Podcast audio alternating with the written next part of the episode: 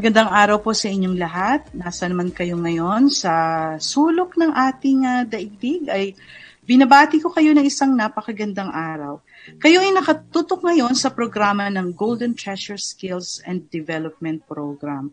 Ang Golden Treasure ay 23 years na po in the service sa pagbibigay ng mga kaalaman sa pamagitan ng pagtuturo kung papaano gawin yung mga partikular na produkto at uh, sa pamagitan ng mga seminar, matututunan ng participant yung produkto na yon and then later on ay magiging negosyo yon. At sa pamamagitan nito, ang Golden Treasure ay nakapagbigay na ng uh, tinatawag na hope or pag-asa sa mga sasambayan ng Pilipino, lalong-lalo na po dun sa nagdanais na i-grab yung opportunity na ibinibigay ng Golden Treasure sa pamagitan nga ng mga trainings and seminar. Mapapakinggan nyo ang programang ito anytime of the day. Nasaan man kayo, ano man ang inyong ginagawa, sa pamamagitan ng Facebook, YouTube, Spotify, IGTV, Apple Podcast, Player FM, iHeartRadio, Buzzsprout, at ganun din sa Amazon Music at Rumble TV. At dahil dyan, ay nais ko pong batiin yung ating mga uh, kababayan na nagda-download, no? Uh, nandyan sila sa iba't ibang sulok ng daigdig, no? Na regular po sila na nagda-download ng uh, programa ng Golden Treasure. Shout out po sa inyong lahat. Uh, dun sa mga kababayan natin, no? Probably mga OFW ito, no? Diyan sa Amerika, sa Europe, particularly dyan sa France, UK, dyan sa London. Ganon din po sa United Arab Emirates, dyan sa Dubai, ganon din sa Saudi Arabia. And of course, alam niyo pati sa South Africa, may mga downloaders so dyan. At ganon din syempre sa Canada. And of course, hindi papahuli ang mga Pilipino. Marami rin nagda-download dito sa Pilipinas ng programa ng Golden Treasure. At um, of course, bago ako magpatuloy, ay nais ko pong uh, i-introduce ang aking mga bisita sa araw na to. Yan. So nais ko pong ipakilala isa-isa. Uh, Unang-una, ang ating success story na si Miss Joanne Remejares. Uh, isa po siyang flight crew. No? At uh, mamaya ikikwento niya ang kanyang istorya. Miss Joanne, mag-say hi ka naman. Say hello sa mga uh, viewers and listeners natin. Hello, good morning po sa lahat ng nanonood, saka sa lahat ng nakikinig. Yan. And of course, si Miss Myra Mancilia, ating financial advisor na guest natin sa araw na ito. Miss Myra? Hello, magandang umaga po sa inyong lahat, sa lahat po ng mga nakikinig at mga nanonood. Yan. Okay, salamat ha sa pag-join ninyo sa araw na ito ng ating uh, programming. No? Ang Golden Treasure ay nagbibigay ng iba't ibang uri ng mga seminars. Normally, ang mga seminars na ito ay ginaganap sa pamagitan lang ng uh, sa isang araw lang, pero meron din tayong mga training na ginaganap dalawang araw or tatlong araw. At uh, sa pamagitan yan ay matututunan na po ng mga participants yung mga sapat na kaalaman para makapagtayo sila ng business or negosyo, no? At uh, nag-conduct na rin ang Golden Treasure para sa ating mga OFW sa Hong Kong no before pandemic. And also before pandemic, sobrang dami na po ng mga kababayan natin all over the Philippines ang dumayo sa iba't ibang uh, sulok ng Pilipinas from different provinces para maka-attend sila ng mga training gaya ng uh, from Davao, Cebu, Bicol, Palawan. Biro nyo talagang nag-eroplano pa yung mga yan no para lang makapag-attend ng ng seminar. Eh, sa bagay worth it naman talaga.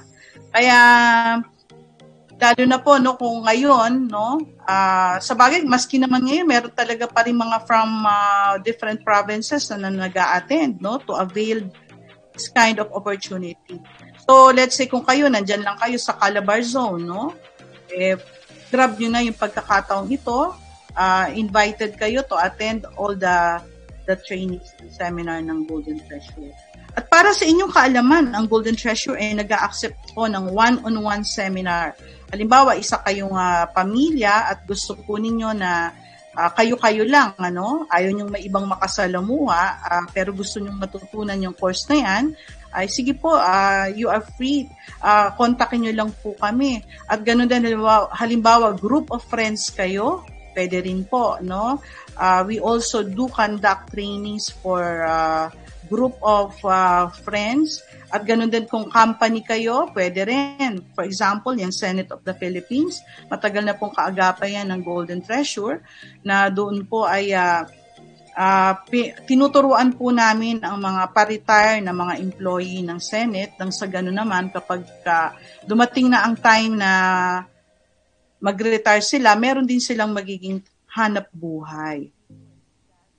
Yan. Ang ilan sa mga seminars na kinakandak ng mga Golden Treasure ay yung soap and perfume making, kum- at ganun din yung meat and fish processing seminar combined with ice cream making. Uh, nagtuturo din ng car wash and car detailing business operation. Meron tayong basic na one-day training at meron ding two days uh, seminar intensive training ng car wash. So, pwede kayong mamili sa dalawa na ito, depende sa availability ng inyong time. Or halimbawa naman, maliban dyan, meron pa tayong uh, baking and bakery shop business operation. Meron tayong one day, meron ding two day, uh, three days. Yung three days ay yung intensive. So, depende po sa availability ng time nyo. Siyempre, pag three days, mas marami ka ng tinapay na matututunan yan. And most of the tinapay, uh, pastry na matututunan ninyo ay yung laman ng isang bakery. Nagtuturo din ng Golden Treasure ng organic herbal soap making, urban farming, aromatic candle making, kakanin making, uh, pati artisan bread ah, sa pagbe-bake, nagtuturo din, cake baking and cake decorating, pastry baking class, Ganon din yung fresh flower arrangement. Kung may pagka-artistic kayo, nagtuturo din ang Golden Treasure ng fresh flower arrangement. At uh, meron bago, no? Ang Golden Treasure, yung The Art of Sushi Making. Napakasarap po niyan. Of course, uh, maliban dyan, when it comes to drink, nagtuturo ang Golden Treasure ng uh, paggawa ng mga milk tea or paano mag-set up ng milk tea shop, how to be a coffee barista or coffee business op- operation uh, seminar, at uh, mga freak shake, takoyaki, yan, lahat po yan ay itinuturo po ng uh, Golden Treasure. At upang makita ninyo no, yung mga seminars na aming ibinibigay, ay pasyalan po ninyo ang aming Facebook page. Golden Treasure Skills and Development Program at yung website www.goldentreasureskills.ph at ganun din ho ang YouTube channel. Pasyalan po ninyo. All right, so um, eto na po, oh, mag-umpisa na tayo sa ating mga talakayin sa araw na ito, no? At uh, dito po ay uh, una, nais ko pong uh, kapanayamin ng ating uh, isang uh, resource speaker ho na natin sa araw na ito na si Miss Myra Man- Mansilla. Miss Myra, kumusta ka na? Miss Myra. Hello, magandang umaga po ulit sa inyong lahat. Miss Emily, maayos naman po. Maraming okay. salamat for inviting me here. Thank you for this opportunity. Oh, my pleasure. Okay, Miss Myra, no? Ang ta- ating paksa ngayon, since you are a financial advisor, ang ating magiging topic for today is five tips to cash flow management. Ito, napaka-importante nito eh. Kasi kahit na magkaroon ka ng maraming pera, pero pag hindi mo siya alam i-manage, parang mauuwi lang yan sa wala. Kasi kung saan saan mo gagastusin. ba? Diba? Okay, so may mga question ako sa iyo, no? Unang-una pala, Miss Myra, tell us, tell us something about yourself, Miss Myra. Yan, okay. So nabanggit niyo na po Miss Emily, no?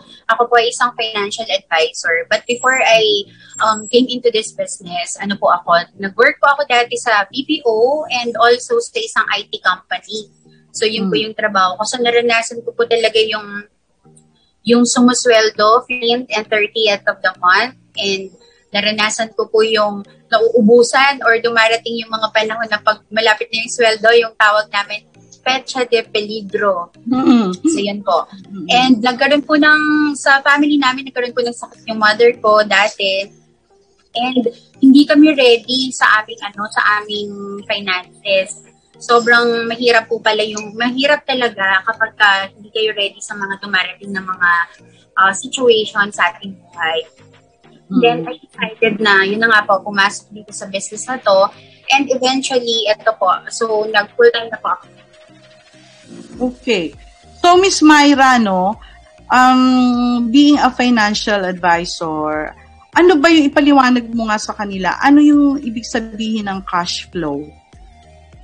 Okay, pag sinabi po natin cash flow, simplihan lang po natin para hindi masyadong um, parang technical yung dating. No? Ito lang po yung pagpasok ng pera natin at saka yung mga lumalabas na pera. So pagpasok ng pera, saan po ba nanggagaling? Ano ba yung source natin ng pera natin? So ito po ay pwedeng galing sa ating trabaho, sa sweldo, o kaya naman po kung tayo ay business owner, ito naman po yung mga pumapasok na pera sa business natin. Minus na po yung mga expenses. Ayan. So, mahalaga po na malaman natin kung yung bang cash flow natin positive pa or baka mamaya nag-negative na.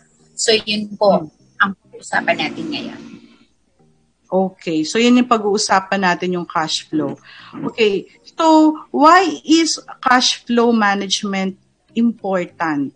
No, lalo na sa isang nagnenegosyo or kahit na siguro empleyado, hindi naman kailangan maging negosyante ka eh. Kahit empleyado ka, bakit kailangan nilang malaman ito, itong cash flow na to? O bakit Yun, important cash flow mm-hmm. management? Yan, Miss Emily, na mention ko na kanina, no, nung ako ay isa pang empleyado, nung nag-work ako sa uh, BPO industry, na talagang sa dami ng mga expenses. So, ang ginagawa ko pagdating ng sweldo, so di ba mag, magbibigay lang, nung mga panahon na yun, nagbibigay lang ako ng rent sa amin. And then, um, ang tinitira ko lang sa akin kung ano yung mga pangangailangan ko sa pagtatrabaho ko, yung pamasahe, pagkain din sa trabaho. Tapos, kapag ka malapit na yung, ano, malapit na yung sweldo, so, ano siya, parang nauubos na siya. And sometimes, dumarating din yung point na pag dumating yung sweldo mo, um, parang, teka lang, naubos na. Saan na napunta yung sweldo ko? Parang ngayong araw na to, kakatanggap ko pala yung sweldo. I have this much money, and all of a sudden, two days, three days after, teka, parang wala na yung pera ko.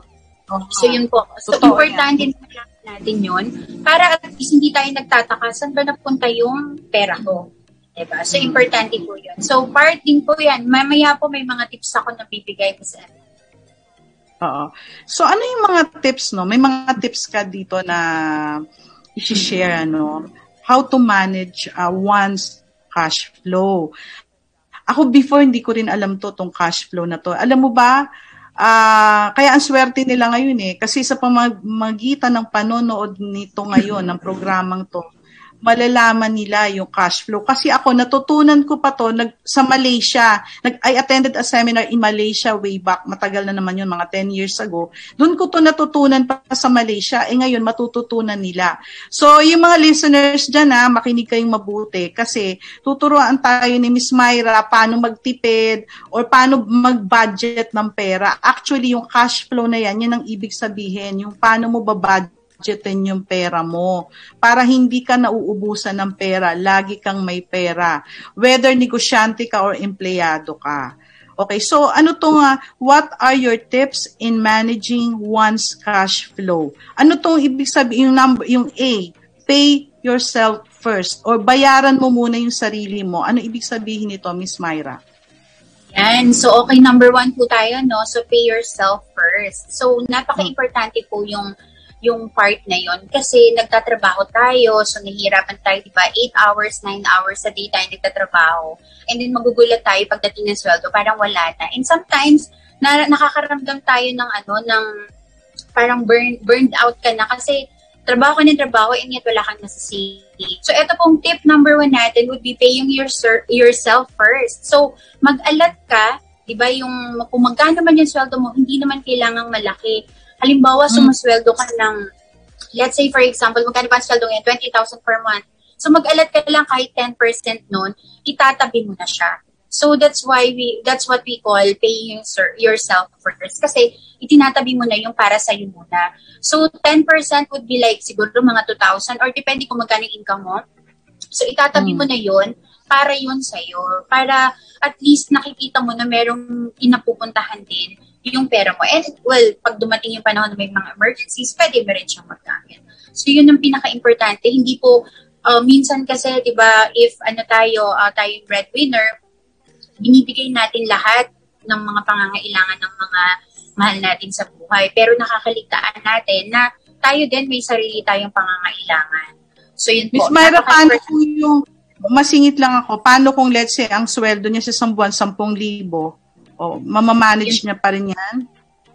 Uh, Miss Emily, kahit po 10,000 yan, pwede siyang magtabi kahit na 50 pesos man lang. Ang at least yeah. meron siyang naitabi. 50 pesos, 100 pesos na kukunin mo dun sa 1,000. So malaking bagay na po yun. Hindi lang po siguro mapapansin sa umpisa, pero habang tumatagal, uh, mapapansin mo na, ah, may, malaki na pala. Yung 50 pesos mo, naging 500 na. So, that's mm. something na, ano. Tama. Tama yan. Okay, so yung isa pa, no, na tip, paano naman tong work on a budget? Yan, mag work on a budget. Ano ibig sabihin nito, Miss Myra? Yan, napaka-importante po talaga na meron tayong budget, no? Para alam natin kung saan mapupunta yung pera natin. Katulad po ng pupunta tayo ng grocery. Pag nag-grocery po tayo, ako kasi ganyan din ako before. So pag nag-grocery, mm. ang sarap kasing mamili. Diba? Nakaka-relieve ng stress kapag namimili ka. Kapag wala kang listahan ng mga pamimili mo, may tendency ka talaga na mag-over budget. Sometimes, ipagpunta mo ng palengke o kaya ng grocery or supermarket, ang nasa isip mo lang, okay, ang gagastusin ko lang 3,000. Walang labis, hmm. walang kulang. Pero pagpasok mo ng supermarket, uh, pag mo dun sa ano, dun sa uh, payment section, may, makikita mo na nag-over ka na pala kasi wala kang dalang list, wala kang ano, wala kang list ng mga dapat na bibili mo na mga essentials mm. lang. And especially at this time, napaka-importante po na talagang as much as possible, mga essentials talaga, yun yung mga ano natin, di ba, yung mga binibili natin. Mm. And yung working on a budget, eto po dito malalaman ninyo na, okay, kulang pa ba, kulang, tama lang ba talaga, lang ba sa mga pangangailangan namin yung sinusweldo ko? Or baka mamaya ako lang na pala. Kapag wala po tayong budget, hindi po natin nalalaman yun. And ano na rin po to, uh, parang ano na to, next dun sa susunod na topic natin. So related na po yun. Oh, okay. Uh, so yung... Ha? Yeah. Dun sa susunod paano naman yung, Okay, paano naman yung track your expenses? Paano naman yun? Meaning, track your so, Uh, dapat ano po, na, nakalista yan? Nakalista ba yan? Or ano?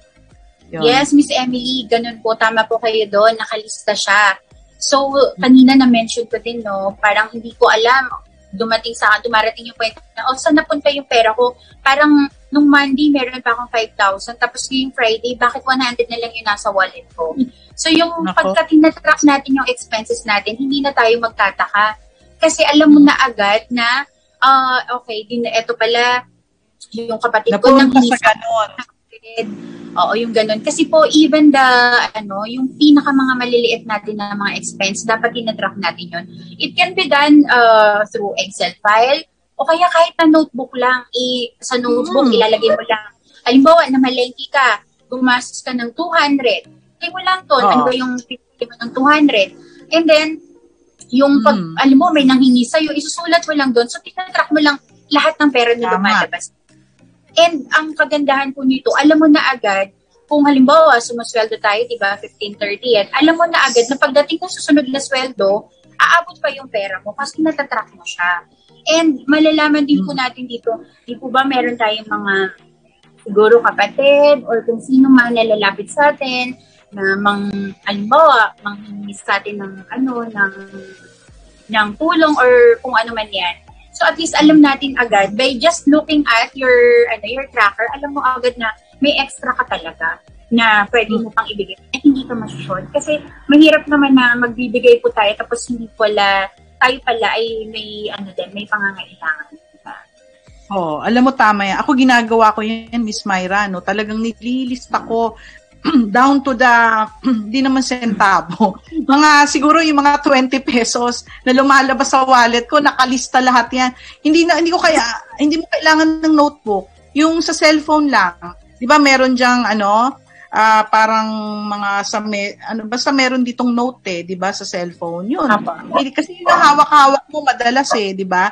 Pwede mo na do ilista lahat saan nga ba napunta. Ito halimbawa nagbigay ako sa ganyan, nagganyan, o may binili akong ganito, may nadaanan ako, bumili ako lahat 'yan nakalista.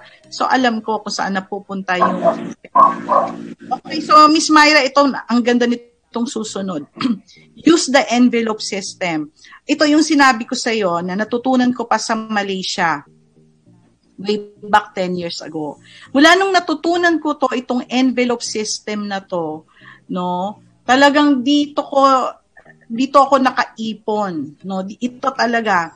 Kaya tas, kaya ang ginawa ko, shinare ko rin to sa ibang mga friends ko. Ay yung mga ibang mga friends ko, no, na swelduhan lang din 15 30, nakaipon din sila. Nakaiba nga nakabili na ng mga lo- lote, lupa, no? Ang liliit lang ng sweldo nila, no? May mga na-invest sila dahil sa tinuro ko to.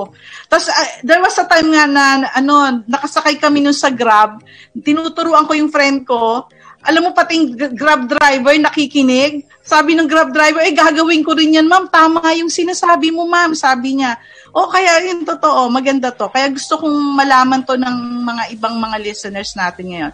O sige, itong sa envelope system, yung typing, okay, una, may nakasulat ka dito na typing. Paano mo gagawin yan? Typing so, means guy, no?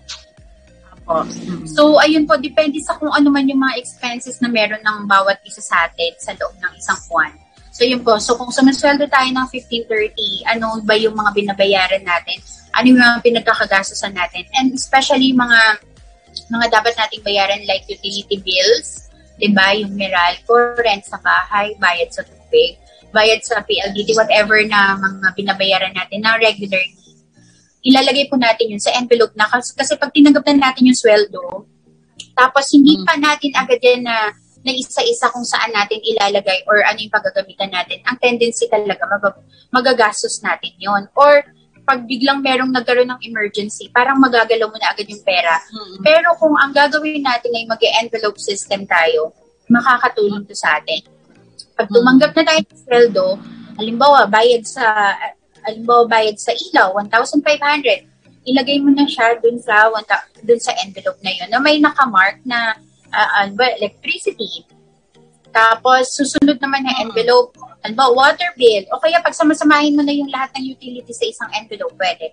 Yung typing naman, uh, depende po ito sa mga paniniwala ng bawat isa sa atin, no? So, kung kayo po ay naniniwala po din sa typing, so ibig sabihin po ng 10% po ng mga kinikita natin, um, mm-hmm binibigay po natin sa simbahan.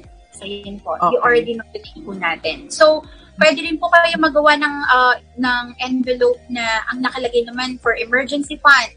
Kasi, mm. nung pong nakara, ito pong nangyari sa atin yung pandemic, di ba? Mm-hmm. Actually, ang tinuturo po talaga ng mga financial advisor before, parang minimum ng 3 months na na worth ng expenses natin, at least may meron tayong nakatabi and then up to mm. six months. Pero with what happened last year na nagkaroon tayo ng uh, lockdown, so nalaman mm. natin na hindi lang pala hanggang oh, six months dapat nating naipon. Kasi ang tagal na, hanggang ngayon, hindi po ba meron pa rin mga parts na naka-lockdown. And even now, hindi pa rin naman, hindi pa rin naman tayo nabalik talaga dun sa um, normal normal na gawain natin, di ba? So, mas mahalaga na meron tayo nun. And yung envelope system na yun, so pwede ka dun maglagay ng ano, ng for emergency fund mo. And then, mm-hmm. another envelope would be, um, halimbawa, halimbawa, birthday ng anak mo six months from now. So, pwede ka nang pag-ipunan mo na yun, unti-unti. Para pagdating ng birthday mismo, hindi mo naiisipin na parang yung, mm-hmm. yung budget mo or yung sweldo mo for the month, uh, mababawasan mo ng malaking chunk kasi gagamitin mo sa birthday. Pero kung inunti-unti mo na siya, at least, mm. ano na siya. So, nabibuild mo na siya. Konti-konti lang yung nababawas. Tama. At lang po envelope system, pwede po natin itong gawin. Automation din, pwede rin yung ganon. And ito po, pagka halimbawa na nalagay mo na sa envelope, so yun, i- ibigay mo na sa kung saan sila dapat mapunta para hindi na rin magagastos. Yun. Okay, so nabanggit mo yan, tay, yung envelope na yan, magtabi na sila. Isang envelope, halimbawa, tithing, yan tama, kung may paniniwala nga, let's say, para sa church, ako ang ginagawa ko, ang nilalagay ko dun sa envelope na yun, to the world. Meaning, to, to whoever na nangangailangan, no? Yung gusto kong i-share yung mga blessing, no? Dapat talaga may ganun kay, may 10% ka na ibabahagi, no? Ako, halimbawa, sa mga hindi ko kakilala, no, let's say, mga pulubi, mga ganyan, o yung mga ganon, no, meron akong ang aking pangalan yan, to the world. So, to whoever na mga ngailangan. Tama, savings, yan, utility bills. Dapat, meron kayong envelope isa-isa. Yan din yung natutunan ko noon eh, sa Malaysia. And of course, tama yung sinabi mo, emergency fund. Ano naman tong use or be guided by the 60-20-20 rule? 60% of income is for the operating expenses. 20% of income goes to the savings, investment, insurance, and 20% goes to leisure, no? Or yung mga wants natin. Ano naman yon Miss Myra? Ayan. So, para po, ano, para po mas maging malinaw, meron po tayong pwedeng i-follow na tinatawag natin na rule or ito po, 60-20-20. So, ang ibig sabihin lang po niyan, 60% daw ng income natin na nare-receive, yun po yung uh, gagamitin natin para sa ating mga pang-araw-araw na pangangailangan. Yung mga um, pambayad natin, yung mga regular na binabayaran natin on a monthly basis. And then, yung 20% naman, eto naman, dito naman natin ilalagay yung uh, ano natin, for our savings, for our investment, and for our insurance na mga ano na, uh, na plans. And then another 20% should go to your, ito naman yung parang leisure fund mo. Meron ka din leisure mm-hmm. fund. Kasi yun nga, di ba, trabaho ka ng trabaho, tapos mm-hmm. parang nag-guilty ka, nakaka-guilty na gagastos ka or bibili ka ng bagong model ng phone, pero meron ka pa palang ibang pag, paglalaanan ng pera. Pero kung meron ka nang nakahiwalay na 20% doon, hindi ka ma hindi ka ma-guilty. And ito po, yung sa 60-20-20 rule na yan, yung 60%, ibig sabihin, as much as possible, hindi tayo mag-over. So ngayon po sa lahat po ng mga nanonood sa atin, no, sa lahat po ng viewers natin, um, uh, itry nyo po ito, ilista nyo po, magkano po ba yung ano ninyo, yung monthly income ninyo, magkano yung natatanggap ninyo na sweldo, net na po yung ano, wala na po yung uh, tax, pag-ibig, SS, wala na yun. So kung magkano yung take-home pay ninyo, ilista nyo po yun, halimbawa, tumatanggap kayo every 15th ng, halimbawa, 10,000 para mas madaling mag-compute, 10,000 tapos ngayon po, ilista nyo lahat yung mga monthly expenses ninyo. Ano ba yung mga pinagkakagastusan ninyo sa loob ng isang buwan. Ilista nyo nyo po lahat yan sa isang notebook. And then, hmm. i-total nyo po lahat yon. Pag ito po, hmm. ito pong uh, total na to, kailangan po, ideally, 60% lang siya. So, kung ito pong, paano po natin kukunin yun? So, meaning, kung sumusweldo ka ng 10,000 per cut-off, ibig sabihin, yung 6,000 mo should go to your, uh, no? yung monthly na mga pangangailangan. So, pag nag-over ka ng 6,000, so tingnan mo ulit yung ano listahan mo, saan ka ba pwedeng mag-cut? Kasi kapag po lumagpas tayo dun sa 60 sa 6% na 60% na yun, dito po tayo magkakaroon ng problema na yung cash flow natin magne-negative and mag-tendency hindi natin magagawa yung iba pa. Like, halimbawa, meron kang binabayaran or meron kang nang tinatabi for your investment para sa anak mo, pati yun, magagalaw mo na din. So, di po ba kapag ka nag-save tayo, for example, kung ano yung goal mo para dun sa tinatagal na yan, sana dun mo siya gamitin. So, para hindi siya magalaw. So, ayun po, ilista niyo po lahat yon yung kung magkano po yung expenses ninyo. And then, tingnan niyo po kung over 60% uh, siya. Kapag po nag-over siya, i-check niyo hmm. po para ano, para makita niyo kung saan. Halimbawa, cellphone load sometimes, di ba, parang hindi natin, even yung mga cellphone loads, hindi natin yan tinatrack eh. Kasi, mm. minsan siguro, ngayong araw na to, siguro magpapaload ng 50 pesos. The follow, after two days, another 50 pesos. So, hindi natatrack yung mga ganong kaliliit na mga bagay. Pero that counts, and that is, ano, part ng ano natin, ng cash flow natin. And then, yung 20% ko, kailangan talaga yon nasa save natin para sa uh, mga darating sa pagdating ng mga ano ng kumbaga sa ano rainy season ng buhay natin, 'di ba?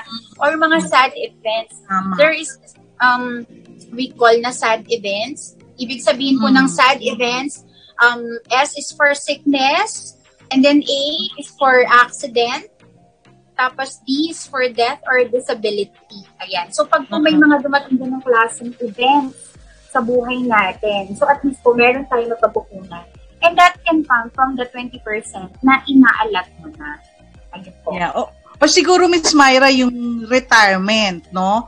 Ah, like Yes. yung natutunan ko, magtabi ka daw ng kahit na 1% sa income mo monthly, 1% lang. So, halimbawa, kumiki, nag, sumisweldo ka ng 10,000 a month, 1% is 100. No? E di, pag na-reach mo na yung 75, magkano na rin yun, di ba? O yun, mga gano'n, kahit 1% na lang, huwag mo na isipin yung sad events kasi malungkot, eh, naku, para pa sa death ko to.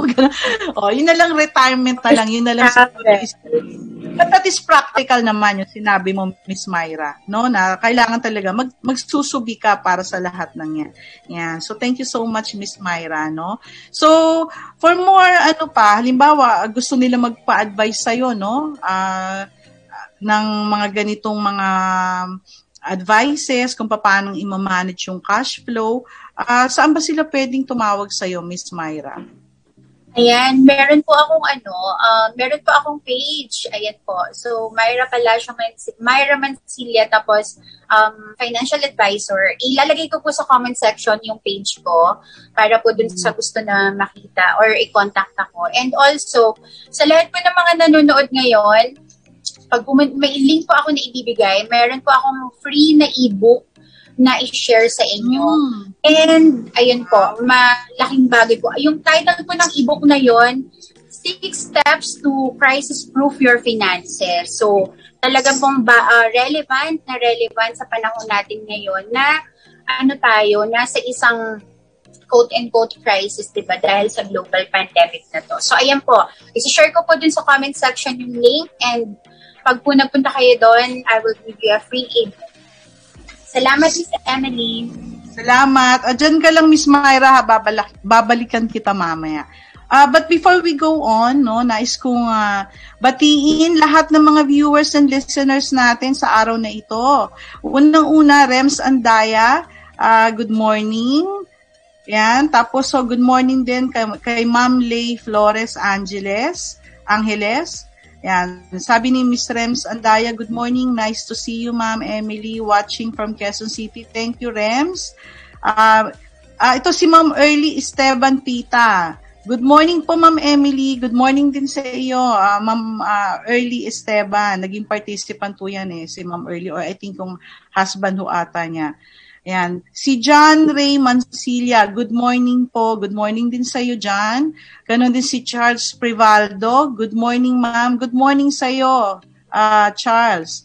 Yan, good morning. At ganon din si Lani Soro. Ah, good morning, Ma'am Emily, Ma'am Joanne, and Ma'am Myra. More power sa inyo watching from Quezon City. Good morning sa iyo, Miss Lani. And ganon din ah, kay ah, Eden Baredo. Good morning. Good morning sa iyo, Eden. Ah, itong aking friend, si Miss Rose. Ah, Rose. Ah, si ano to? Ah, Maros, si Maros. Yan. Good morning sa iyo, Maros. Thank you for watching, ha. Thank you for your time, ah, Maros. Ah, sabi niya, thank you, Miss Emily and company. At ganun din, Jamie Belyaran.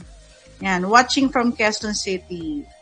Ah, yan. Hello din kay ah, Doktora Irma Amores. Yan. ah, hello po. Good morning from George Mancilia. Thank you so much sa pagtutok niyo po sa ating programa sa araw na ito. Yan. So ngayon, dumako naman tayo sa ating episode topic for today. Bago natin puntahan yung ating success story na, Miss, na si Miss Joanne Angeles. Ang ating episode topic for today ay ah, yung ah, how to distress, no? Paano daw tayo made-distress? How to distress to have a good life. Yan. So bakit ba natin kailangan pag-usapan yung mga, mga ganitong topic na kagaya ng mga ganito? Of course, kailangan natin yung pag-usapan, yung mga ah, ganitong paksa, paano ba ma-distress and all that. Because success is not only being measured for the amount of money that you have. Kailangan din na ma-measure natin yung uh, ang success din ay masasabi mong successful ka sa buhay kung halimbawa may pera ka nga, may pera ka na, and then masaya ka pa rin. 'di ba? At lalo na, para maging masaya, dapat hindi ka ma-stress. No? Ang hirap kaya ng buhay na stress. 'di ba? Unang-una papangit ka pag na-stress ka. And the worst, ang mangyayari pag nagka pag na-stress ka, ang matinding ano niyan ay yung uh, magkasakit, no? O sabihin na natin, o oh, multi-millionaire ka nga, pero puro ka naman may sakit, eh di anong mangyayari? Lahat ng kikitain mo, mapupunta lang yan sa doktor o sa ospital. Yan. So, according to some experts, yung parati daw na-stress, Of course, hindi daw yan maganda according sa mga doctors, psychiatrists, psychologists. No? So, kailangan daw ay isipin mo sa sarili mo, ano ba yung mga bagay na pinagmumula ng stress? Kasi may mga ganito, may time talaga eh, na mararanasan natin to. Maski ako na pagdadaanan ko to, no? lalo na pag biglang, yung mga unexpected na bagay-bagay biglang nangyari. O, kasi may negosyo, halimbawa sa tauhan, may ginawang ganito, hindi maganda, syempre nakaka-stress yan, di ba? So, for a while, na-stress ako, no? Talagang normal po pagdadaanan natin lahat yan. Yan. Ngayon, kailangan daw, pagka nakakaramdam ka na ng stress, i-identify mo kung anong pinagmumulan yan.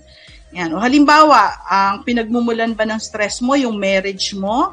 O halimbawa, sa trabaho, sobrang tambak ba? Ang dami-dami ng trabaho mo, nakaka-stress din yan. O halimbawa, biyanan mo ba? Yung isa pa yan, nakaka-stress yan. Yung mga ganong istorya, di ba? O so kung ano man yan, kailangan i-alamin mo kung anong pinag ang pinagmumulan. Tapos ang effect na ang mga side effect ng stress ay yung syempre isa na yan yung hindi ka makatulog, hindi ka makakain, and the worst, mamaya magdudulot na yan ng mga sakit like heart disease at kung ano-ano pa. At maliban dyan, yung mga side effect, nagtitrigger yan para makakain, kumain ka ng mga unhealthy foods, like yung mga junk food, di ba, yung mga ganyan. Yan yung mga nagiging epekto ng uh, mga stress. Tapos ayaw mo na tuloy mag-exercise kasi tinatamad ka na. Siyempre kasi malungkot eh, malungkot ka eh, di ba? Yan. Tapos yun na nga, later on, matutulak ka na sa mga hindi maganda, like yung mga pagbibisyo na yan, mga paninigarilyo, tapos pag-inom ng alak, and then later on, ang the worst, nauuwi sa pagda-drugs. Yun. So, anong dapat mong gawin para hindi ko mag-resort sa ganong mga bisyo? So, yan, dapat may first aid ano ka, first aid ka na dapat solusyon. So, number one, you have to learn how to meditate. Yan, unang-una daw, maraming health benefit ang meditation na nadudulot. Uh, dahil dun sa meditation na yan, may experience mo yung refreshing moments, magiging kalmado ka, and feeling at peace. Yan, yan yung mga benefit ng meditation. Dahil inaalis nito yung stress sa katawan, no? At lalo na yung mga maaring sakit na idulot niyan. Ang ang meditation ay may mga benepisyo. Number one, may benepisyo ito para sa emosyon. Yan. Kapag madalas ka na nagme-meditate, hindi ka makakaramdam ng anxiety, depression, at yung feeling ng hopelessness at kalungkutan. Maiiwasan mong maramdaman yan. And the opposite will happen when you meditate. Mare-recharge ka, yan, mare-refresh ka, mare-rejuvenate, yan. And, and this will make you happy and calm. Magiging kalmado ka. Isa pang benefit ng ano, ng, uh, ng stress, no? Ay yung, uh, ma, ano, yung para sa, ka, sa kaisipan, para sa mental stability ng iyong pag-iisip. Marirelax ka, no? At magkakaroon ka ng mental stability. Isa pa, meditation also helps you to enhance your concentration, attention, and focus. Paano ba nag-work yung meditation? Ako before, hindi ko rin alam kung paano to nag-work eh. Nadirinig ko lang yan. Mag-meditate ka, mag-meditate ka. Yan, puro ganun na lang. Pero hindi ko naiintindihan paano to nag-work. Bakit ba to maganda? Alam nyo ba, paano nag-work ang meditation? Uh, nag-work ito sa pamagitan ng pag ginawa mo to ay aalisin nito sa katawan mo o sa isip mo, sa utak mo, yung mga laman na nagsasyambol, na sari-saring laman ng nandyan sa utak mo. Halimbawa, nag-away kayo ng boyfriend mo o ng asawa mo, ganyan. O yan, syempre, iniisip-isip mo yan sa utak mo kahit nasaan ka, nasa trabaho ka or nasaan ka, ganyan. Yan yung mga side effect niyan, ano? Tapos, uh, sa trabaho mo, halimbawa, may nangyayari na hindi maganda. Yan, yan yung mga isang magiging epekto ng meditation. Yan. So, pag nagme-meditate ka daw, even 10 minutes a day, parang ang feeling mo ay nagbakasyon ka na rin ng 10 minuto. Kahit 10 minuto sa isang araw, parang feeling mo nakapagbakasyon ka na rin when you do meditation. Yan. Alam nyo, no, nanunundan ako sa Singapore, meron akong uh, itunuro sa amin ng uh, ah, aming resource speaker o yung motivational speaker na si Anthony Robbins, no? Uh, magaling na motivational speaker yan eh, si Anthony Robbins. Uh, tinuruan kami ng uh, magandang pamamaraan kung paano mag-meditate. Yan. Alam mo, ganito, gawin ninyo to. Pagka umupo ka lang sa isang tabi na tahimik, tapos ipikit mo yung mata mo, Imaginein mo na merong bright light o sinag na maliwanag or kung gusto mo isipin mo gold dust. Yung ginto ano na mga dust, parang yung yung ginto ginawang abo. Tapos yan ay ibuhos mo sa buong uh, katawan mo. Nag-uumpisa syempre dapat sa ulo, pababa sa mukha, sa shoulder, sa buong katawan. Yan yung imaginein mo na itong gold dust na to o yung ilaw na to ay ibubuhos sa buong katawan mo para i-cleansing, i-cleanse yung buong katawan mo. And then after that, uh, tapos kasi dito sa sarili natin maraming negative energy eh, sa utak natin, no? And then after that, isipin mo yan in 10 minutes, kini-cleanse yung sarili, yung katawan mo. Alam mo, after that, ma- mararamdaman mo, talagang parang nare- na-renewed ka. O parang, oo, oo nga, no, wow, ang sarap naman. Yun, yun lang imaginein mo na parang nilublob mo yung sarili mo doon sa ganung uh, liwanag, sa ganung gold dust, tapos na-immerse ka, bigla kang bumangon. Tingnan mo, kakaiba yung feeling na mararamdaman mo. So, in 10 minutes time, parang feeling mo nakapagbakasyon ka. Okay, maliban dyan, ang, yung exercise makakatulong din. Siyempre naman, no, pag-exercise, alam natin lahat yan. At isa pa yung pagiging positibo, stay positive kasi alam mo, pag positibo ka, no, ang, mal- ang mangyayari nito, yung, maski na yung mga maliliit na bagay lang, ano, ay magpapasaya sa atin kapag positive tayo. Isa pa, find ways to distress. Simple things like, uh, halimbawa, maligo ka ng warm bath, ganyan, makinig ka sa favorite music mo, or spend time with your hobbies, no? Yung mga hobby, maganda po yan. Ano bang hobby mo? Gardening? Ayan, pakikinig sa mga music, mag-window shopping, magandang hobby din yan. Huwag na lang yung bili ng bili. Kasi alam mo, minsan bili ng bili, pag uwi mo pala, hindi mo pala kailangan yung mga binibili mo.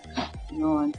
So, you know, there's a lot of things that you can do. Do your hobbies para ma-distress ka.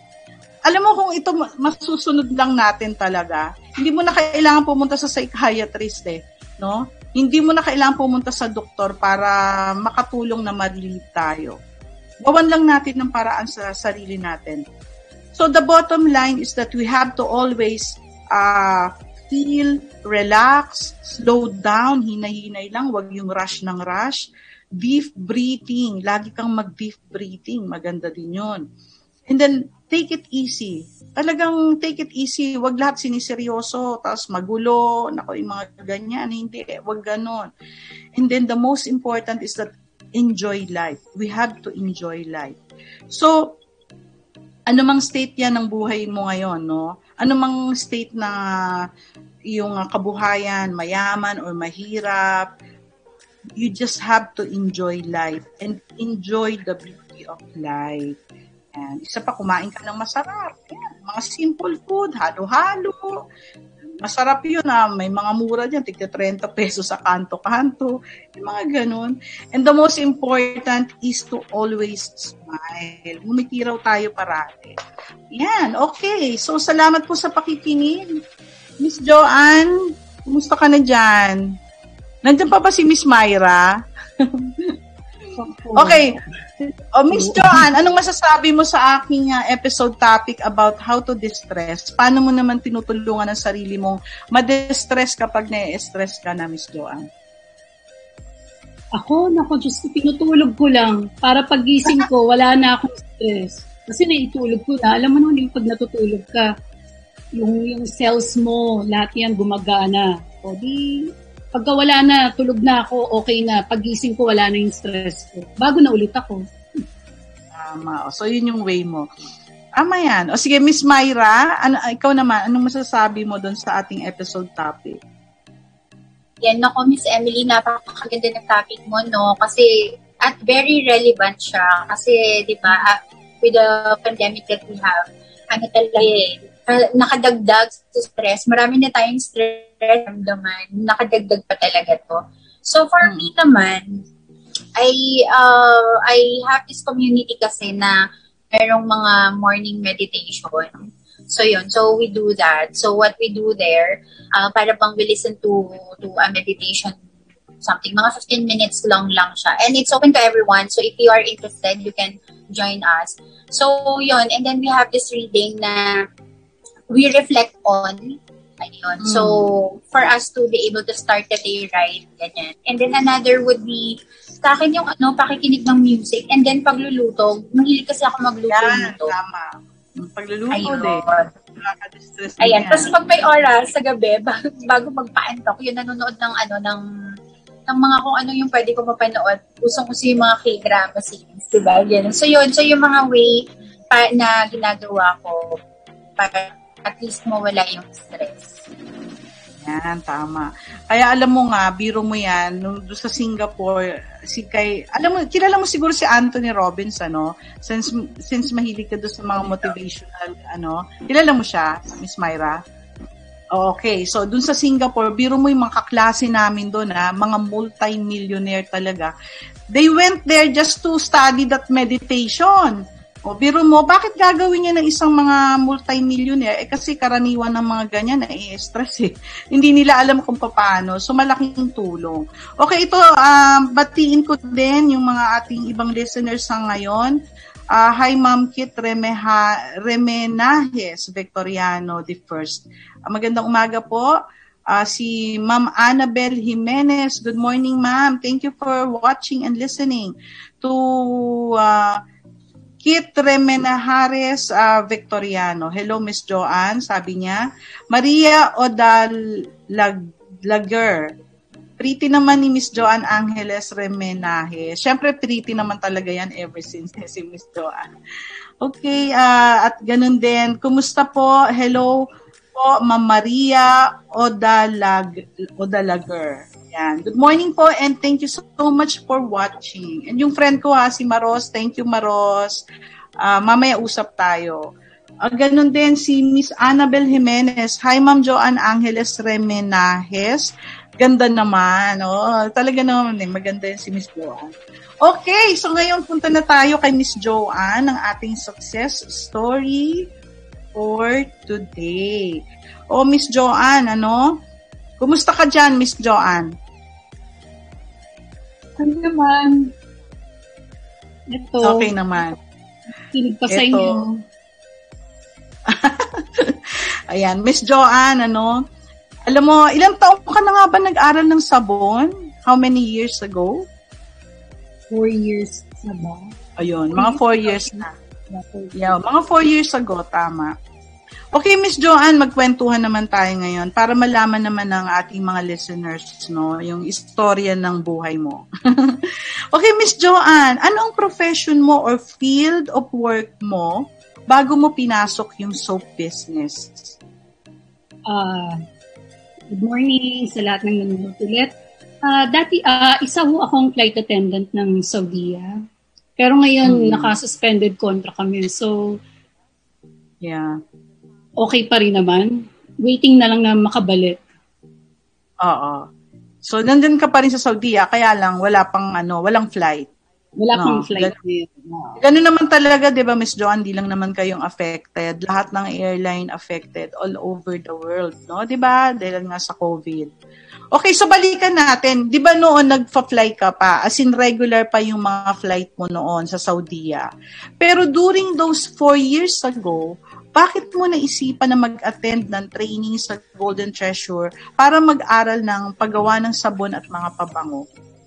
Flight stewardess ka na noon, di ba? Ah, well, up Yeah. now pa naman. Oo. Oo. Ka- eh, before kasi, naka-base kami sa Saudi.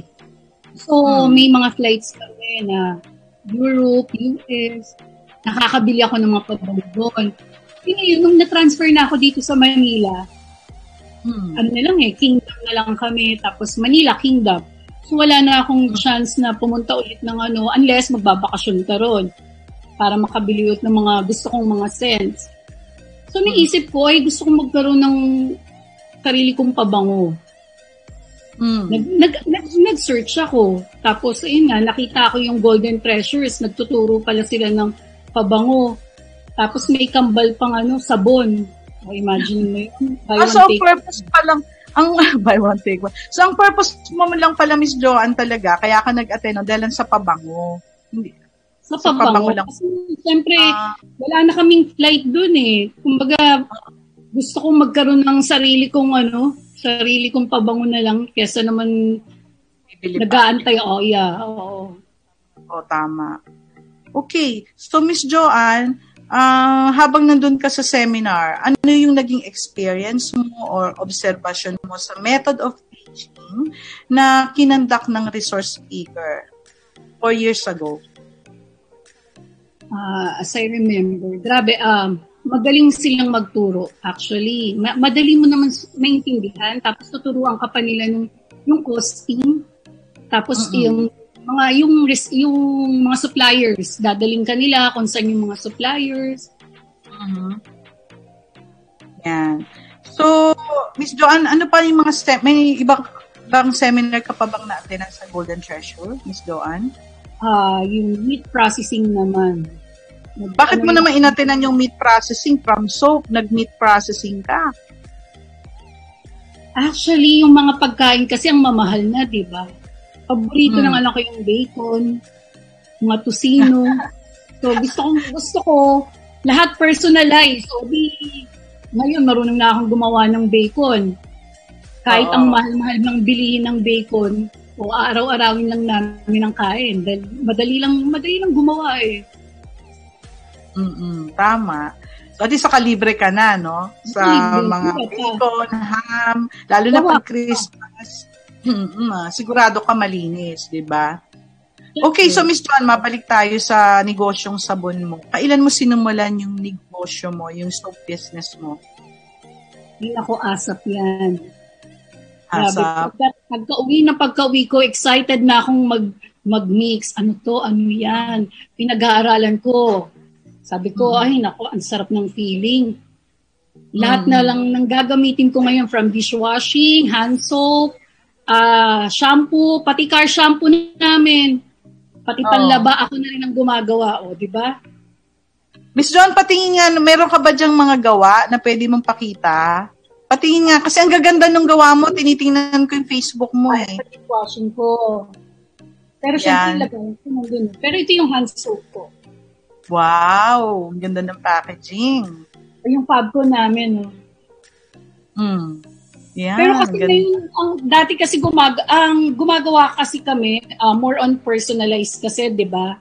So, hindi ako nag-stock ng marami, laging bago. Kasi, Personalized, Miss Joanne, paki-explain yung paano more on personalized. Ano ibig sabihin ah, ko? kasi meron tayong mga kliyente na ayaw nila ng mabango. Kunwari yung Fabcon, pwede bang okay. ganito yung scent? Sabi ko, okay, sige po. Ah, ah, Oo. ayaw kasi ng husband ko ng matapang. Sabi ko, oh, sige po, gagawin natin. Ah, sa dishwashing, pwede ba ah, pabulain mo? Mas gusto ko, mas mabulang, mas... ma- Sige po, gagawin po natin yan. Kaya gumagawa ko usually isang batch lang. Ngayon, kung ma, Ah, ma, ma-consume na yun, kukunin na Mhm. lahat yun, magagawa na naman ulit ako. So, binibigyan ko siguro mga 3 to 5 days bago Mm. ko i-deliver yung product. Kasi ang hirap mag-commit na, yes ma'am, di-deliver ko na ngayon, no? Pero actually, hmm. hindi ko pa mag-deliver. So, ako, kasi... nagtitip 5 days ako para, may bubbles kasi to eh, di ba? After mong gumawa, umaangat yung bubbles. So, oh. hindi ko muna siya, mga 3 to 5 days. Tapos, meron akong mga room and linen spray. Mm, wow. At saka, mm. yan, bango ko, o inspired by. Wow, ang ganda. Magkano yung ganyan, Miss Joanne, yung J.O.? Siyempre, 900 lang yan para sa'yo. Magkano? 300? O yung order ako. Magkano? 900. Ako gagawa kita ng 300. Kayang-kaya natin yan. okay. Hindi kasi yung order ako dahil Dahil, oh, usually ganun ako. Kunwari, ma, magkano po yung budget nyo? Kunwari, gusto uh, ko kasi Crystal. kasi more on uh, ano ako may, uh, mamir na, more on ano po kasi, di ba, personalized. Kung magkano yung gusto nung uh, ng kliyente na budget niya, eh ma'am, gusto ko mga 200 lang kasi magre-resell pa ako. Oo, so, tama. maximum Kaya mo gawan. Yeah. Kahit piso, dalawang piso lang yung tutubuin natin basta maka, makabenta tayo. Oh. Galing naman ni Miss Tapos yung ano ko, baby bottle cleaner ko. Organic to, ma'am. Wow, yan, ang ganda. Oo, yan, ang ganda naman ang packaging label. yeah, mm. tapos meron na ako mga hand cream. Oo, wow. Personalize yung ano, Oh. Yan. May ribbon pa. Ay, pwedeng isabit, no? Pwedeng gawing quintas. No? Yeah. Pwedeng gawing quintas. Tayo, bibigyan ko kayo nito. Ah, talaga? Siyempre. Wait, Tapos ito, you. meron para sa bag ninyo kung ayaw nyo. Ano yun? Hand sanitizer ba yan? Yung quintas? Ano yan? Yeah, hand sanitizer. Oh. oh Tapos wow. meron rin itong mga disinfectant. Hmm. May galon-galon akong disinfectant. At saka alam mo, nakaka-amaze ang ganda ng packaging mo. Ayan, galon-galon na, oh, dun sa mga... Yeah. Oo. Grabe, sobrang sobrang dami yung matututunan pag nag-aral kayo. Mas siguro mag ano lang, ang nangyari kasi sa akin, mix ako ng mix. Talagang nakaka-create ako ng bagay na, ay, okay to ah. Tapos nire-review ko siya. Inaaral mm-hmm. ko ano yung mga mga yung mixture ko kung paano. Nakagawa ko ng isang mixture ko mm-hmm. ng pang uh, disinfectant fog machine. Ah, okay. Ano ano yan? Disinfectant fog machine? Fog, fog, fog machine. Nag-i-emit siya ng uso ah, with the okay. disinfectant. Sa, para sa kotse. Ah, yeah, yeah. Yung mga mm-hmm, ini-spray ko lang. Mm-mm. Ito, may, ano, Miss Joanne may nag-comment. Annabel Jimenez. Sabi niya, sobrang sulit po ng mga gawa ni Ma'am Joanne Angeles Remenajes. Proven and tested. So, meaning, uh, anong Puro customer Thank mo to. Thank you po, Ma'am Annabel. Teacher po si Ma'am Annabel ng school ng ah. anak namin. Si Ma'am Annabel ah. po, si po nung nagpabi, uh, nagpabinyag, uh, nung kinasal siya, nag-birthday ang anak niya, sa amin po kumukuha ng giveaways. From wedding po niya, tapos yung yes. bininyagan. Sa amin po siya talaga kumukuha ng panggikit. Thank you ulit po, Ma'am Annabel. O, sabi naman ni Michi Trish Mariano, sa packaging pa lang pwedeng pwede na pong giveaway, sabi niya. Oh, kasi gaganda ng packaging sis eh. Oo, no? Kasi ma'am, imagine mo magkano bote ngayon, ha? 80 pesos sa Shopee, 100 pesos. Ito, mabibenta ko lang ng 250. Pwede ko pa ibigay sa'yo ng 160. O, bili ka lang ng marami.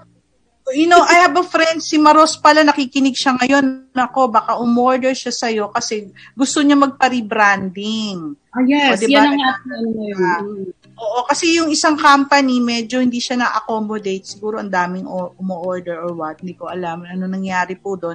So, si, si, si Maros, yung friend ko, yan, baka kontakin ka nun.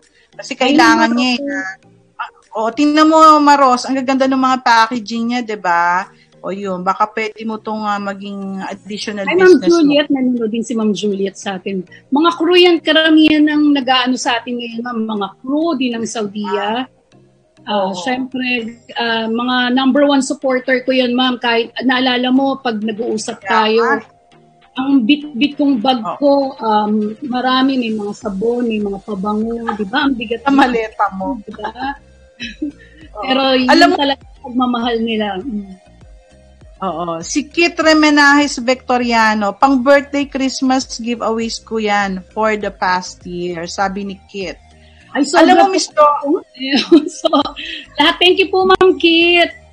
mm, Kapatid po siya Alam- nung asawa ko. Hindi lang po as in suporta na binibigay. Kasi minsan po, di ba, ang suporta isang beses lang po minsan yan.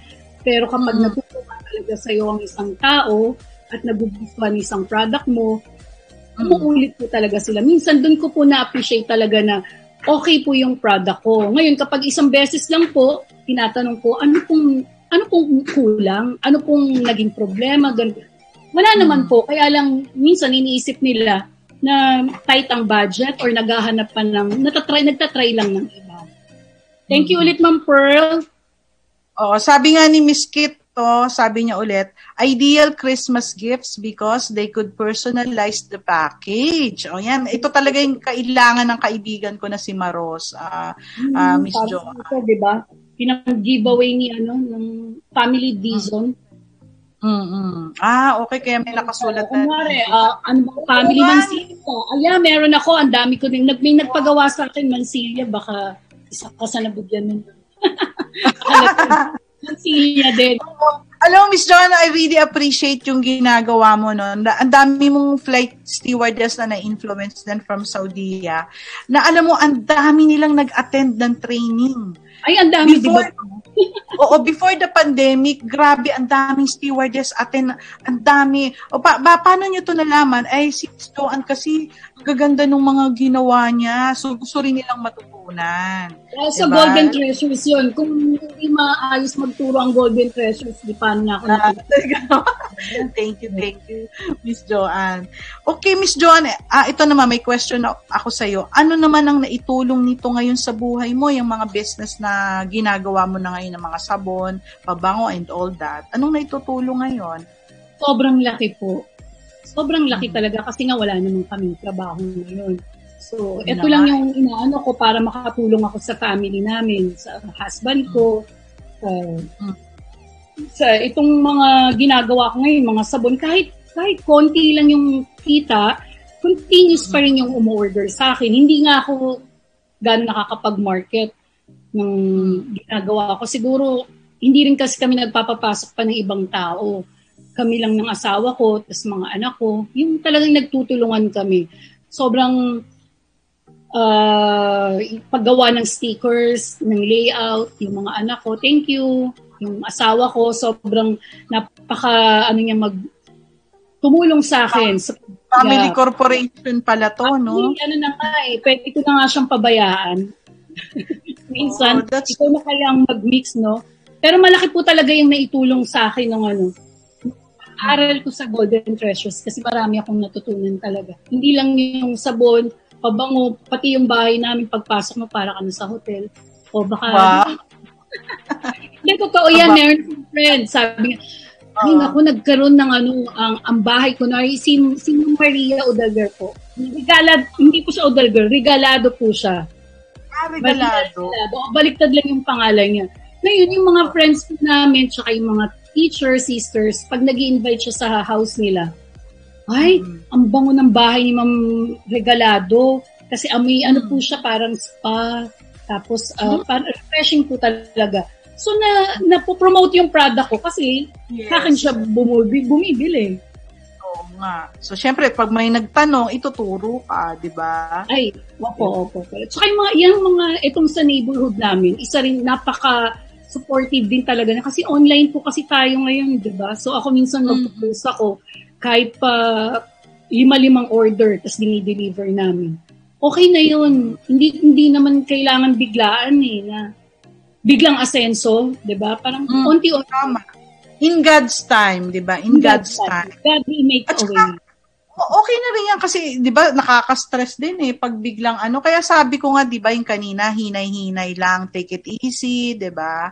Yun, tama yung sinasabi mo. Importante, ine-enjoy mo lahat. natutulog lang ako. Pag na-stress ako, itutulog ko lang bukas na yung order nila. Parang kanina, Oh, bago tayo order na. o ma- ma-mention ko lang, Oh. bago tayo nag-start, may order ako ng 60 pieces ng essential oils. So, Wow. ko siya, ipopromote ko lang si Motions Venture. Uh, Mm, therapy. high motion Bago, venture. yeah, may clinic silang ibubuksan ulit. Sa akin siya Ah. kukuha ng sabon, O, di ba? Pero syempre, walang pangalan ko yun na, ano, mm, inaano na lang nila, nire-refill nila. Parang nire-rebrand. Ayan, okay. O Miss Joanne, another question for you. Ano-ano yung mga challenges na pinagdaanan mo habang nagbi-business ka ng mga sabune, mga pabango, and pa- paano mo naman na-overcome yung mga challenges na yan?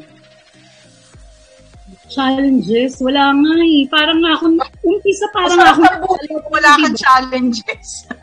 sobra, hindi ako nagsisinungaling. Nung ginawa ko siya, okay. Kunwari mag-umpisa ka na, di ba, kasi pag nag, nagtimpla ka ng sabon, magkamali ka dun sa, sa salt, na padami mo, na yung industrial salt, yung nagpapalapot, nagpapaano saan, nagbabind together.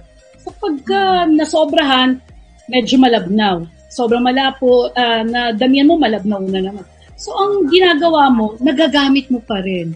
So, di ba, yung, yung Yes. challenge para sa akin, wala eh. Kunwari, mga ginawa ko, tapon dito, wala, wala, walang nasayang, walang naubos. W- Hindi ako na-challenge. Parang, na, ay, hindi. Speaking of challenge naman na, ano, as in, mas lalo akong ah, na-inspire. Yun na lang yung inano ko. Yung, yung challenge na sinasabi nila, ah, mas inano ko siya, kinonvert ko siya sa inspiration. Imbis na ma-stress ako sa'yo, ay nako, kailangan mag-innovate ako. Anong gagawin ko sa'yo? Ayun, nakapag-create ako ng shampoo, nilagyan ko ng mga makaw. Ah, anong Macau? Macau? Ah, yung ano, yung para sa para sa aso. Madre de Cacao? Madre de Cacao. Yeah. Ah, Nagpapahingi pa ako sa Batangas nun para i-mix ko Oh. sa Madrid di Cacao maganda kasi sa ano. Oo. Okay. So, Miss Joanne, ano naman yung ah, iyong mga future plans? Like one year from now or five years from now? Ano yung mga future plans mo? Magkaroon ako ng warehouse. Kasi Oo, nahihirapan ako sa ano eh, sa mga stock kunwari, may biglang order sa akin na 50, 100. Ngayon na, ngayon na, ah, pwede po, kasi hindi, yung, yung bahay namin, Yung mga hindi rush tira- bahay siya eh. oh.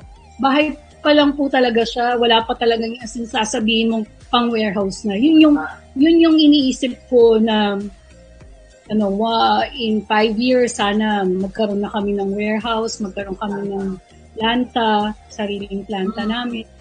Weeks, Mm, mm. ganun. Oh, why not? Mangyayari yan, Miss Myra. Basta, ano, sabi nga yung last topic ko, visualization. I-visualize mo lang, matutuloy yan, no? Pangarapin mo. Kasi once sa pinangarap mo, mangyayari naman yan.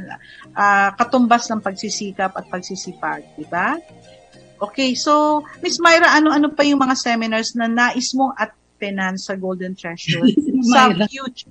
Ay, so, Miss Joanne pala, Miss Joanne. Sorry. Miss Joanne, ano pa yung mga seminar na gusto mong attenan sa future? Meron lahat bang gusto napu... pag-aralan.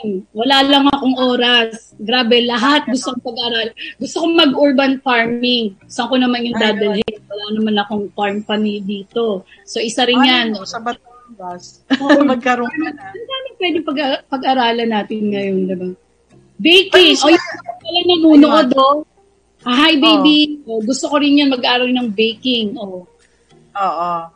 O sabi ni Miss Michi, Trish Mariano, by next year, meron na daw yan. May, may, may warehouse ka na daw sa isang taon. Dahil, Pati ano, po si ano, Michi Tris Mariano. Hi. Ah, oo. Suporta Oh, talaga yes. ng pamilya at kaibigan is number one po talaga. Oo. Sabi ni Miss Maria Odalagar, Yes, si Miss Joanne Angeles Remenajes ang nagpapabango ng buong bahay ko. Nagpalit ako ng brand because of her products. Sabi niya. Because of her products. No regrets at all. So proud of her. Every time she deliver she delivers her products ah, expect na ang bango lahat ng laman ng sasakyan niya. Market na niya ang buong village namin. Thank you po, Ma'am Maria. Okay, so Miss Joanne, ano naman yung mensahe mo sa ating mga kababayan na nais na magtayo ng negosyo na kahit na ngayon sa kabila ng pandemic na pinagdadaanan nating lahat? Ano naman yung advice mo? May pandemic ngayon eh, Miss Joanne eh. So ano, Yeah, makakapagtayo pa ba sila ng business, you think? Parang katulad ko rin po. ah, nagsimula po ako. Tiwala lang po. Unang, unang-una po talaga sa lahat, tiwala. Tapos talagang, kasi ngayon online po tayo, ay ano ngayon tayo, may pandemic. Ako po ang ginagawa ko, more on online po ako. Ah, sa, Mm. Nag-start ako sa mga, sa family, friends, friends of friends, hanggang sa, yun, maraming, marami nang umu-order. Hindi natin kailangan siguro munang magtayo ng isang isang shop para doon kasi biglaan yun eh. Pag tayo nagtayo, maglalabas tayo ng malaking puhunan. Eh tapos may pandemic ngayon. Sinong pupunta? Hindi ngayon, mag, magsimula muna tayo ng online. Tapos, Tama. kapag, ay ngayon, meron, katulad niyan, ah, nagsimula ako ngayon ng Shopee, Ma'am Emily. Ah, So, okay. Ah, Wow. ano ko ngayon sa So, Shopee. available din sa Shopee. Oo. Yes, Ma'am Emily. Dati wala pa kasi hindi, parang ikaw, wala pa rin naman ako dating ano eh, ah, parang paano ko ma-promote, paano ko ma-market. So yan, nag-uunti-unti naman. Kay, marami na po tayong ways para makapagbenta. Hindi na po siguro yung, kasi nga pandemic ngayon. O, tapos mag-aral tayo ng maigi. Kailangan yung pinag-aaralan natin, pinapasok natin sa puso at isipan natin. Hindi basta-basta, ay, inaral ko, bukas tulog na ako, wala na sa puso ko. Sayang Tama. yung pera. Oo So, nga. diba? So, ngayon, pag nag-aral ka, talagang dibdiban talaga at wag mong, wag, wag kang, wag mong sayangin. I mean, parang ganun. Mm-mm. O, lalo Okay, na kung magaling ka magtuturo, di ba? Ang golden treasures. O, Wow, mag-aaral na thank kayo. Ngayon na.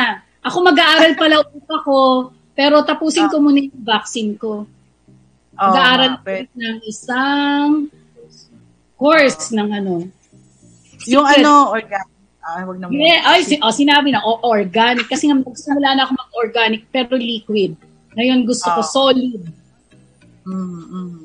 Okay, sabi ni Shoni Magadato. Congratulations, Jo. Galing, sabi Thank you. Shoni. Kababata ko po to sa Quezon City.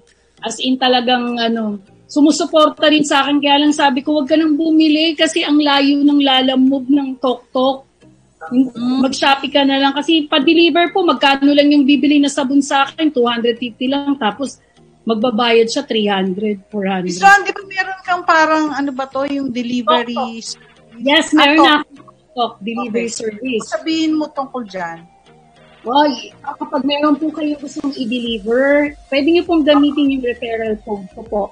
Um, 00537-512.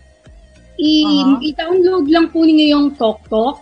Tapos po mag-a-ask po ng referral code 00537-512 po. Hmm. Okay. So, ano mangyayari? O basta, siguro, kontakin ka Ano- na lang.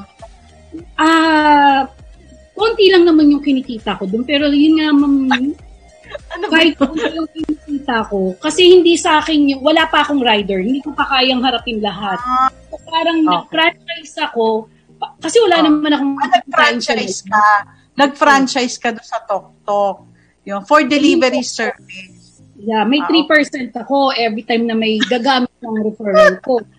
Yun, kunin nyo yung referral code, ah, supportahan nyo yung, ano, yung franchise ni Miss Joanne. No, yun. Yes, thank Yo, you kasi po. ganun din naman eh. O ngayon ganito, sabi ni Stanley Suwa, Suwayan, fresh na fresh Joanne Angeles Remenajes. So, fresh na Thank you fresh po, ka. Sir Stanley. Kapit-bahay din namin, sister. Ah, okay. So, thank you lahat sa pakikinig ah. Okay, so yun, ang last message mo is ah, sa kabila ng pandemic, possible pa rin mag, mag-business, ano, Miss Joanne? Wala po talagang imposible kapag tiwala lang talaga. Mahalin, mahalin mo yung ginagawa mo. Okay. So thank you so much, ah, Miss Joanne. Now, kung sa mga orders pala, saan ka ba nila pwedeng ma-reach? Halimbawa, gusto nilang umorder ng mga product mo na ang gaganda ng packaging, mga babango and all that. Paano ka nila ma-reach? Yung mga Meron ibang listeners na hindi mo. Facebook ako, may Facebook po ako, um, Happy Works by Joanne, at saka Instagram po, Happy Works by Joanne. Yung Shopee ko po is just type Joanne Remenajes. Magkasama na po yung Joanne Remenajes. Uh, pwede po nila akong kontakin sa 0916-781-5189. Mamaya po itatype ko po sa ano, Mm-mm. Dito sa Para- page. Yeah, sa page po. Para kung may inquiries po kayo, gusto nyo Hmm. mag-reseller, gusto nyo mag-rebrand, pag-usapan Mag-dealer. Oo, kung Yeah. gusto nila mag-dealer, di ba? mag-dealer. Oh, Yes po. Yan, pwedeng pwede kayong mag-dealer. Para hindi na sila mapagod sa pagtitimpla, di ba? Yun. Kaya nga, napapagod ka sa pagtitimpla, ang tutubuin mo lang naman, konti lang naman. Pero, pag madami, marami kang kikitain. Oo. Pero, oh, kumbaga, kumita ka lang ng piso sa isang produkto. Eh kung Kung may maka... Yes, yun na nga yun. May 1 million pesos ka rin, o, di ba? Yes. Yun. Yun nga parati. Gusto mo talaga sa konti. Oo. Yun. Okay. So, thank you so much, Miss Joanne Has, for Thank your you rin time. po, Ma'am Emily. Oh, Miss Myra, balikan natin si Miss Myra.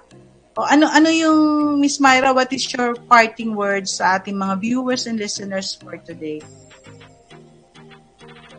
Um, Miss Emily, thank you for this opportunity no, na na-invite mo ako. I really appreciate it. And, um, ayun po. So, ngayon po na nasa isang pandemic tayo, so, kailangan po hindi tayo mag-asa. Tuloy-tuloy pa rin talaga yung buhay. Just like yung story ni Miss Joanne, nakaka-inspire. So, huwag po Mhm. tayong mawala.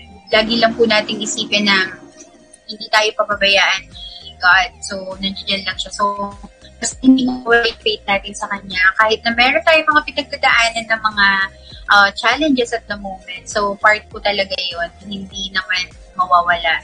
Pero ang importante, paano ba tayo bumabangon after, uh, after nitong mga struggles na to. And eventually, ayan, matatapos din tong ano, itong pinagdadaanan natin. Mhm. And ang lagtandaan lang po natin na every time na merong mga ganitong klase ng crisis, di ba? So maraming opportunities din na, dum- na lumalabas. And Hmm. ayun, so yung mga opportunities na, na yun, i-take natin, i-take natin na ano, na gawa natin na paraan para yun yung makakatulong sa.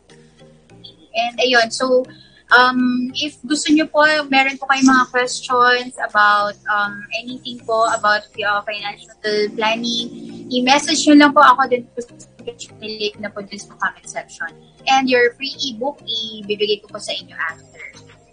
Thank you again, and Miss Joanne. Thank you. Thank you, Mami. Thank Ayun Oh. Miss. Joanne, ah, meron ka bang parting words bago tayo magpaalam? Okay na ako. Isisend ko na lang dito sa ano natin. Sige, Sa- i-type mo din yung contact Contact ko na lang dito. Ay, thank you ulit, Ma'am Myra. Na-inspire ako dyan sa ano yun, cash No. flow na yun. Actually, ginagawa ko na yun yung para makapag-save ako ng ano eh, ng money. Merong, may, nakasegregate yung pambayad dito, pang shopping, pang mga bills, yeah. Tama-tama talaga yan.